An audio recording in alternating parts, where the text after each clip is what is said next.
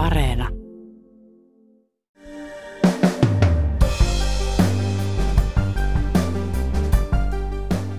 Hesburger, Espresso House, Musti ja Miri, Change Lingeries.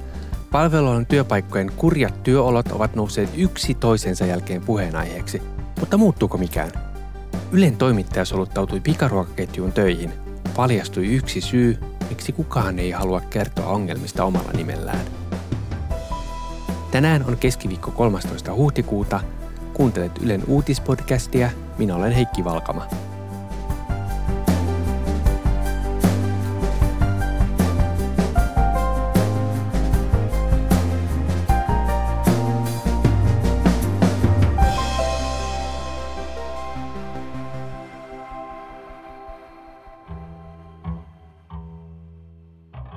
Siinähän yksi työntekijä sitten pyörittää koko sitä myymälän arkea, eli aamu lähtee siitä, että sä lasket kassat, sulla on siihen itse asiassa viisi minuuttia varattu aikaa, että sä lasket kassan ja avaat myymälän. Sehän ei tietenkään riitä, että siellä täytyy olla hyvissä ajoin paikalla, että sä saat sen myymälän auki. Saattaa tulla kuorma, sulla on hyllytystä, varaston läpikäyntiä. Mustilla ja Mirillä työskennellään tosi paljon yksin. Ne on paljon pieniä myymälöitä, joihin ei sit nähdä järkevänä laittaa resursseja niin, että saataisiin kaksi työntekijää sinne. Tai sitten saattaa olla niin, että sä menet avaamaan sen myymälän yksin, saat siinä useamman tunnin yksin ennen kuin sä saat sen työkaverin paikalle. Ja siinä aikana sä et voi pitää niitä lakisääteisiä taukoja edes. Mun työsuhteen päättymisen jälkeen mä sit laitoin kootusti kaikki ongelmakohdat sinne kirjeellä syksyllä 2021 ja mulle sanottiin vaan, että ei nämä pidä paikkaansa. Ja sitten kun tulee tämä mediakohu, niin heidän vastaus on, että voi hitsi, eihän he ole mitään tiennyt, vaikka he on tiennyt ja siitä on mustaa valkoisella niin kuin monellakin taholla, että ollaan me yritetty kertoa, että me niin kuin myyjät ei voida hyvin siellä. Tuossa puhui elintarvikkeita myyvän pörssiyhtiön Mustin ja Mirrin työntekijä. Häntä haastatteli Ylen Motin toimittaja Eero Mäntymaa. Mäntymaa on pureutunut palvelualan yritysten huonoihin työoloihin. Eero, avaisitko tätä tapausta? Tässä oli taustalla se, että tammikuussa sadat Mustin ja Mirrin työntekijät avautu Instagramissa kurjista työoloistaan. Et oli niin kovaa kiirettä, ettei ehtinyt tauolle, oli työuupumusta, työnantajan asenne oli välinpitämätön. Ja tämä ei ollut ensimmäinen kerta, kun palvelualan työntekijöiden työoloista nousee kohu. Ylen MOT-toimituksen toimittajat ja A-studion toimittajat on aiemmin kertonut esimerkiksi kahvilaketju Espresso Housein ongelmista, sitä ennen Hesburgerin. Pikaruokaketju Hesburgerissa työskennelleet nuoret kritisoivat ketjun työoloja. Haastattelimme toista kymmentä työntekijää, joiden mukaan työtä tehdään tauotta ja liian pienellä työvoimalla. Mä en ole voinut uskoa, että meillä olisi tämän tyyppisiä tilanteita, mutta pakkohan se nyt on uskoa, kun näin moni sen sanoo. Ja me otetaan se oli viime kesällä ja sitä ennen naisten alusvaatteita myyvän Change Linserin vaateketjun ongelmista. Me oltiin Motissa pitkään mietitty, mietitty sitä, että pitäisi tehdä juttu, joka pureutuisi siihen, että mistä nämä kohut kertoo. Et miksi vaikuttaa siltä, että erityisesti tällaisissa nuorten suosimissa palvelualan työpaikoissa tehdään töitä sellaisissa olosuhteissa, mitä esimerkiksi mun kaltainen – Ylen vakipestissä oleva keskiluokkainen ihminen ei hyväksyisi. Niin sitten kun tämä Musti ja Mirrin kohu tuli, niin päätettiin, että nyt on hyvä hetki tehdä se juttu. Miten te lähditte perkaamaan näitä ongelmia? Meitä kiinnosti hirveän paljon se, että mitä näissä firmoissa on tapahtunut sen jälkeen, kun näistä työaloista tuli julkinen keskusteluaihe – esimerkiksi Hesburger lupas suhtautua asiaan vakavasti ja korjata ne ongelmat, mitä oli nostettu esiin, niin me haluttiin selvittää, että onko näin tehty. Käytännössä lähdettiin etsimään niitä työntekijöitä, edelleen töissä olevia tai sitten sellaisia, jotka on hiljattain lopettanut ne duunit. Ja sitten se alkoi kasvamaan se ihmisten määrä. Lopulta me haastateltiin lähes 50 entistä ja nykyistä työntekijää. Ja sen lisäksi pyydettiin kaikkea mahdollista todistusaineistoa, joka tukisi näiden henkilöiden väitteitä, koska lähes kaikki heistä esiintyy, halus kommentoida nimettöminä, niin hankintiin esimerkiksi huonoa kohtelua koskevaa kirjeenvaihtoa työnantaja ja työntekijöiden väliltä tai työsuojeluviranomaisen kanssa tai sitten – työpaikan ohjeistusta, joka selkeästi rikkoo voimassa olevaa työehtosopimusta, tai sitten ihan niitä kyseenalaisia työsopimuksia itseään. Ja sitten tästä alkoi pikkuhiljaa piirtymään kuva sellaisesta aika karusta arjesta, joissa nämä usein aika nuoret työntekijät paiskii hommia.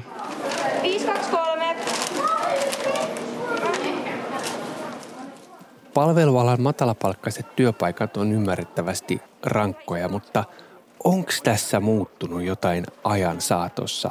Mistä ongelmista nämä haastatellut nuoret puhuu? Onko nämä työt ollut ennenkin yhtä hankalia? Se on hyvä kysymys. Onko asiat ollut ennen näin?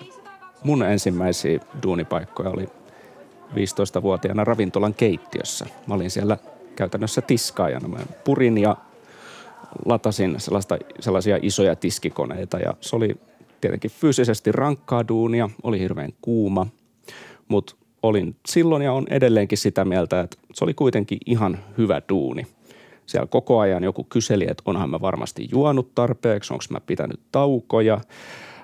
Kokki teki mulle ravintola-annoksia, jotka ehdin myös syödä aina siinä työpäivän jälkeen tai sitten lyhyen työpäivän päätteeksi. Eli mulla oli sellainen olo, että mua arvostettiin.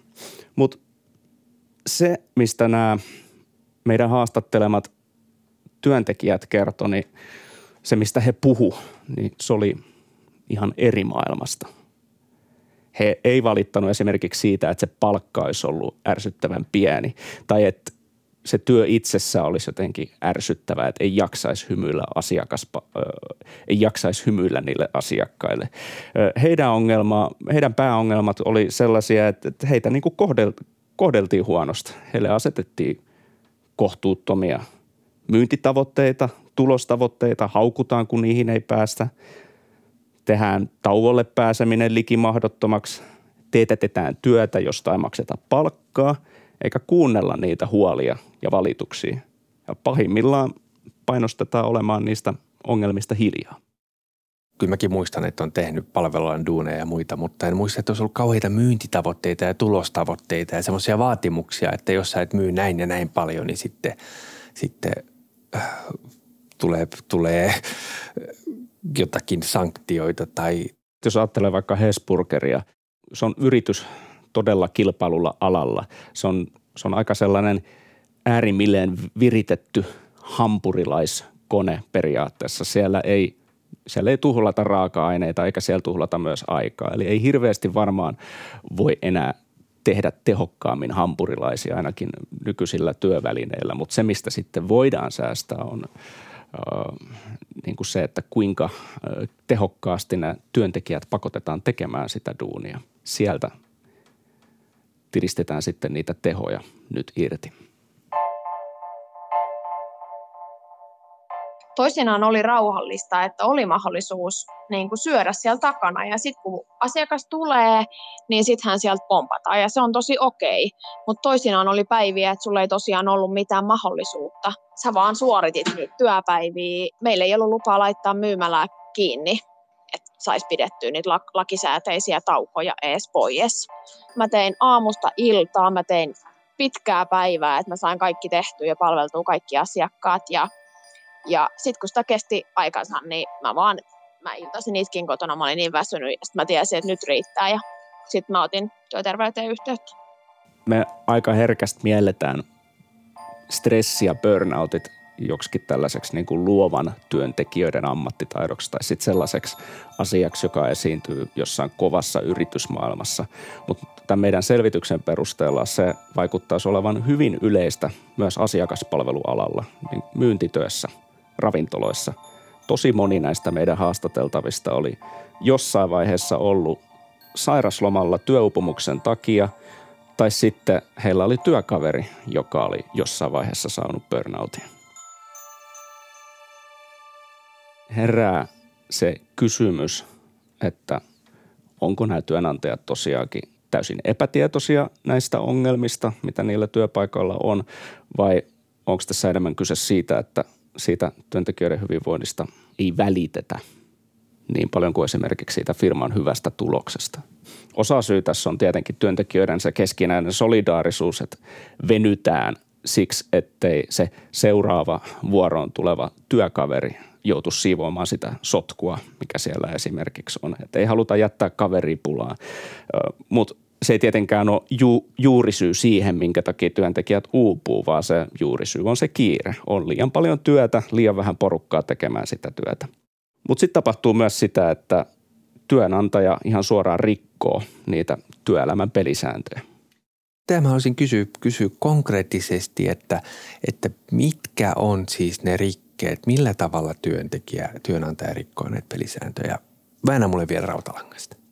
Esimerkiksi, ettei noudateta sitä voimassa olevaa työehtosopimusta, jossa määritellään, että vaikkapa, että kuinka paljon, kuinka paljon pitää työpäivän aikana olla lepoaikaa. Tai mikä on sellaista työtä, josta tai sellainen, mikä on sellainen työhön liittyvä asia, josta työnantajan pitää maksaa korvaus?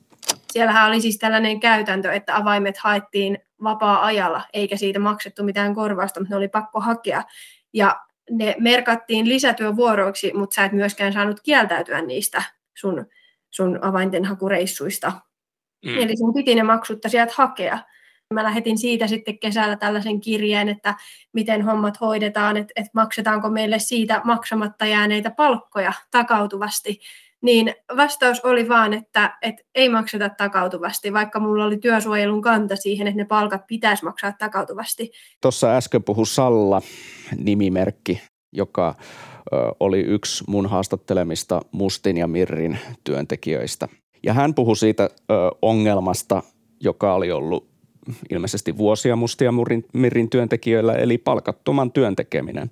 Siellä ne liikkeiden myyjät tekee usein vuoroja monessa myymälässä laajalla alueella, mutta niihin kaikkiin myymälöihin ei ole hommattu avaimia, joten sitten käytäntönä on ollut, että se liikkeen avaava myyjä järjestää itselleen ne avaimet vuoroa edeltävänä päivänä. Ja se saattoi tarkoittaa tunnin tai parin ajelua tai julkisilla menemistä ihan pelkästään näissä avaintenhakureissussa.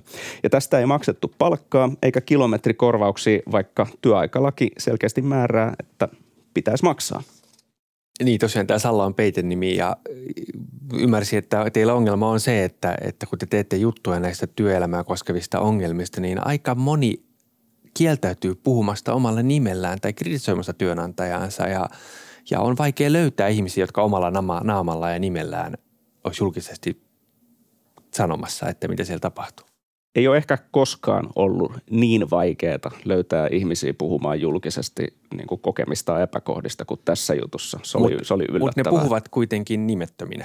Joo, kyllä. He, he puhuu, he haluaa puhua, mutta he ei halua, että heidän nimensä ja kasvonsa liitettäisiin tässä tähän asiaan. Tämä tekee tästä tiedon hankinnasta ja tietojen julkaisusta todella vaikeaa.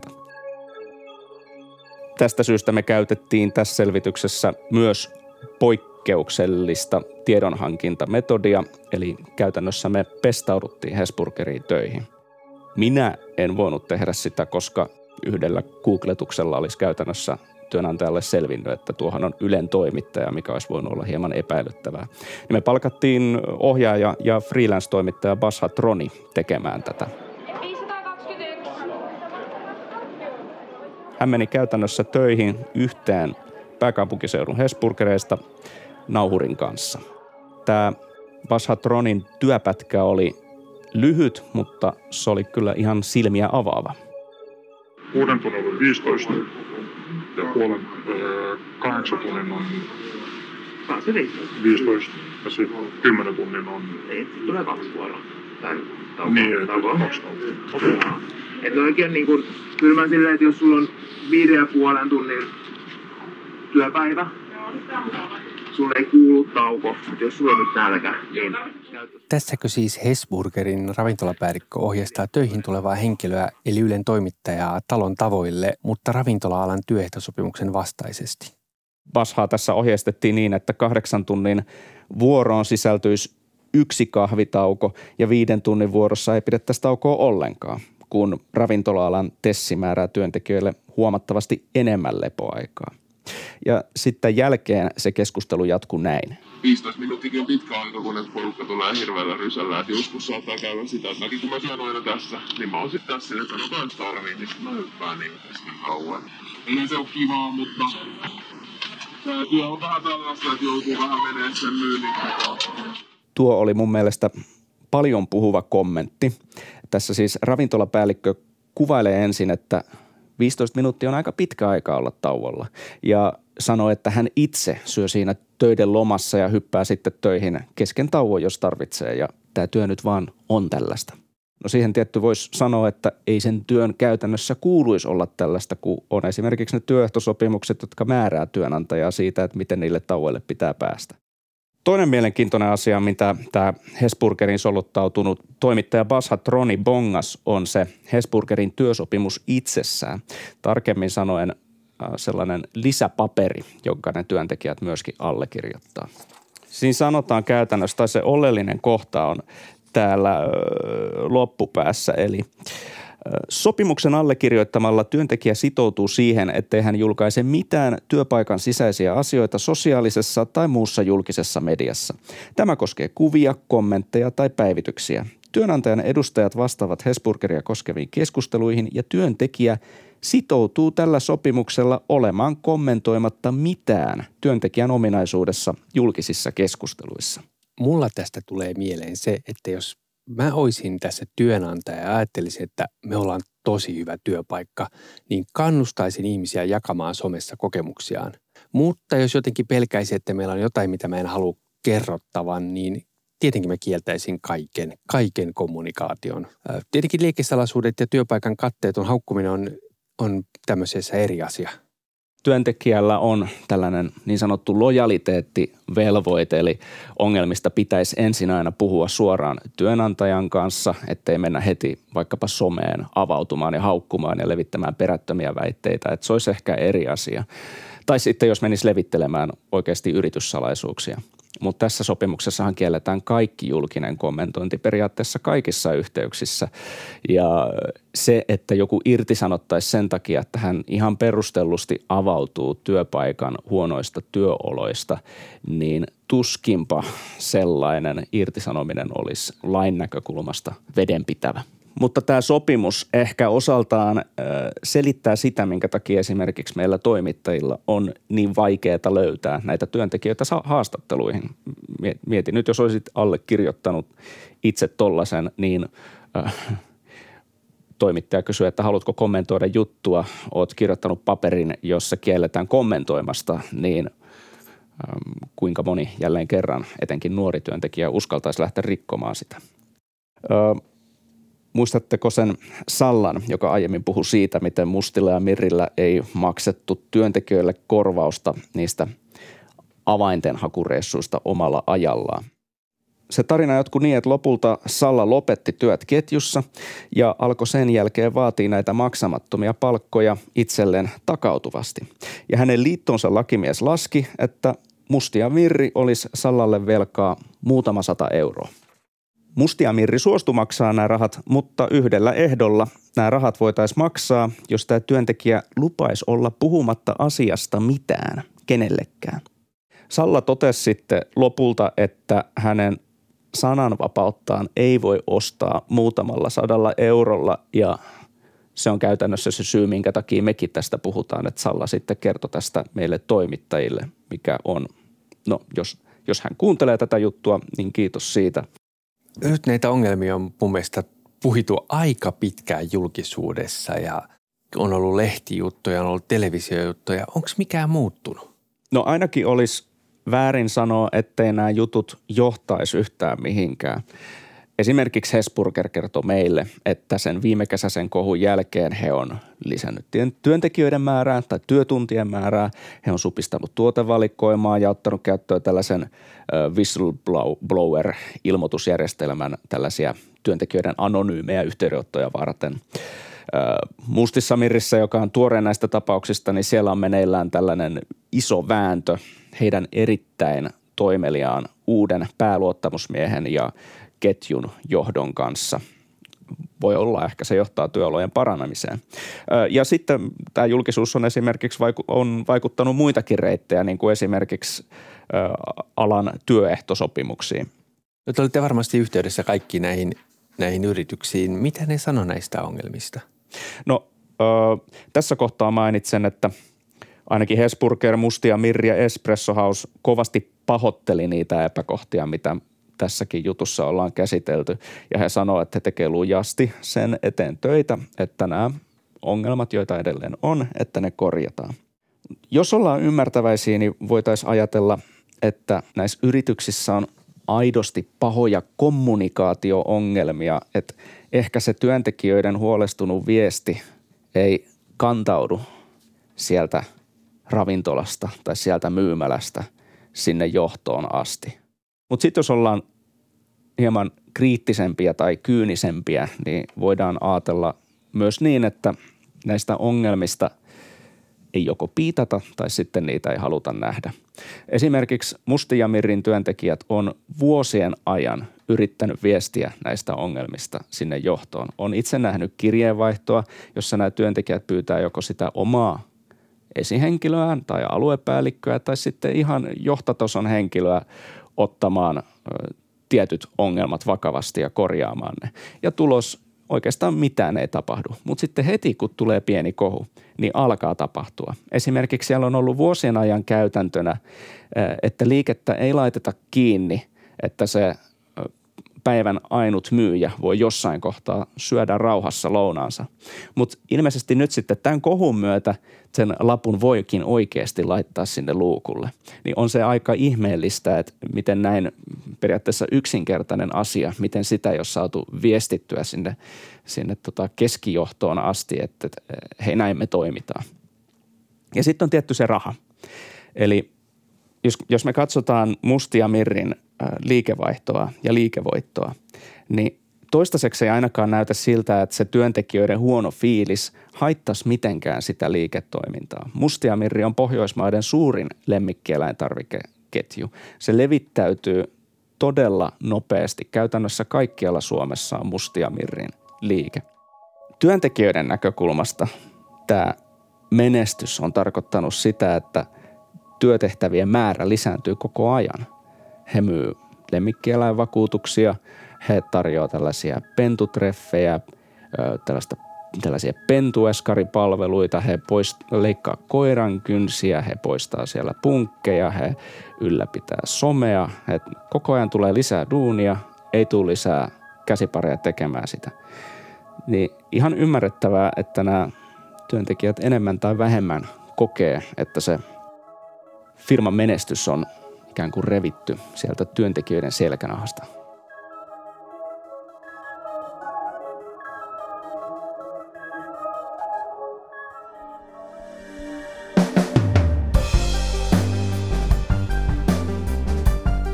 Kiitos kun kuuntelit Ylen uutispodcastia.